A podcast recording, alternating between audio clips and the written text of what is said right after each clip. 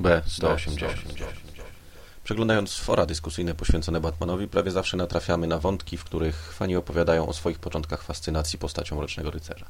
W tych często tendencyjnych tematach padają zwykle nazwy ulubionych odcinków animowanych, ekranizacji komiksowych lub klasycznych komiksów sprzed dekady czy dwóch. Mało kto jednak jest świadom tego, że te historie nie mogłyby powstać bez podwaliny, jaką stanowią komiksy sprzed 40 lat. Jedną ze znaczących inspiracji jest omawiany dzisiaj zbiorek Strange Operations, tworzony w dużej mierze przez Steve'a Engleharta i Marshalla Rogersa. Na porządną jakość dziwnych zjaw składają się trzy elementy. W pierwszej kolejności należy wspomnieć o jednym z najlepszych wątków miłosnych w komiksie superbohaterskim. Wierzcie mi lub nie, ale żadna kobieta, nawet Catwoman, nie zdołała podejść do Bruce'a tak blisko jak Silver St. Cloud. Dzięki swej błyskotliwości poznała prawdziwego Wayne'a, nie milionera kobieciarza, ani posępnego herosa, ale osobę ukrywającą się za tymi postaciami. Engelhardt świetnie ukazał dojrzałe indywidua, które połączyło uczucie, z którym nie wiedzą właściwie co zrobić. Silver jest niezwykle mądrą kobietą, nie potrzebującą mężczyzny do życiowego spełnienia. W Brusie natomiast narasta potrzeba dzielenia życia z kobietą, nawet jeśli musiałaby ona oznaczać rezygnację z pewnej obowiązującej przysięgi. Scenarzysta wyśmienicie przedstawił ewolucję tego związku i uczuć targających bohaterami. Po drugie, Engelhardt udowodnił tutaj, że budowanie przyszłości i przytrzymywanie przy życiu przeszłości są jednym i tym samym.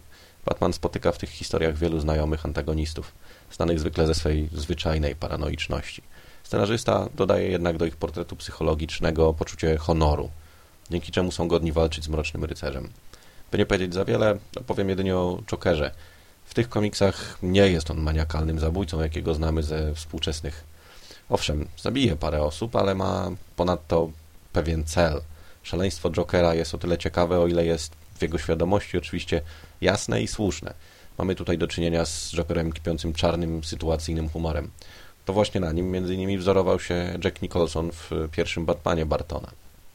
Po trzecie, Marshall Rogers – Znany ze specyficznego stylu i dbałości w odzorowywaniu budynków, mm, Rogers opanował do perfekcji mowę ciała postaci.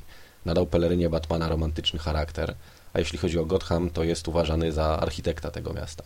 To on właśnie wprowadził do komiksów o Batmanie enigmatyczną mgłę, klimatyczne wieże zegarowe czy nastrojowe kamienice w Alei Złoczyńców.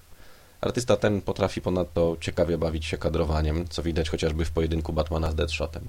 Mitologia nietoperza wiele zawdzięcza innowatorskiemu myśleniu Rogersa. Niestety, nie obyło się bez minusów. Na wady zbioru składają się beznadziejna historia o doktorze Fosforusie oraz mało konsekwentna opowieść o Clayface'ie. Pomimo tych negatywów, Strange Apparitions jest pozycją, którą znać warto. Komiks ten wywarł niesamowicie wielki wpływ na twórczość Franka Millera, jak i na ludzi odpowiedzialnych za Batman The Animated Series. Dzięki lekturze tego komiksu lepiej zrozumiemy historie, które wywarły na nas duże wrażenie w młodości.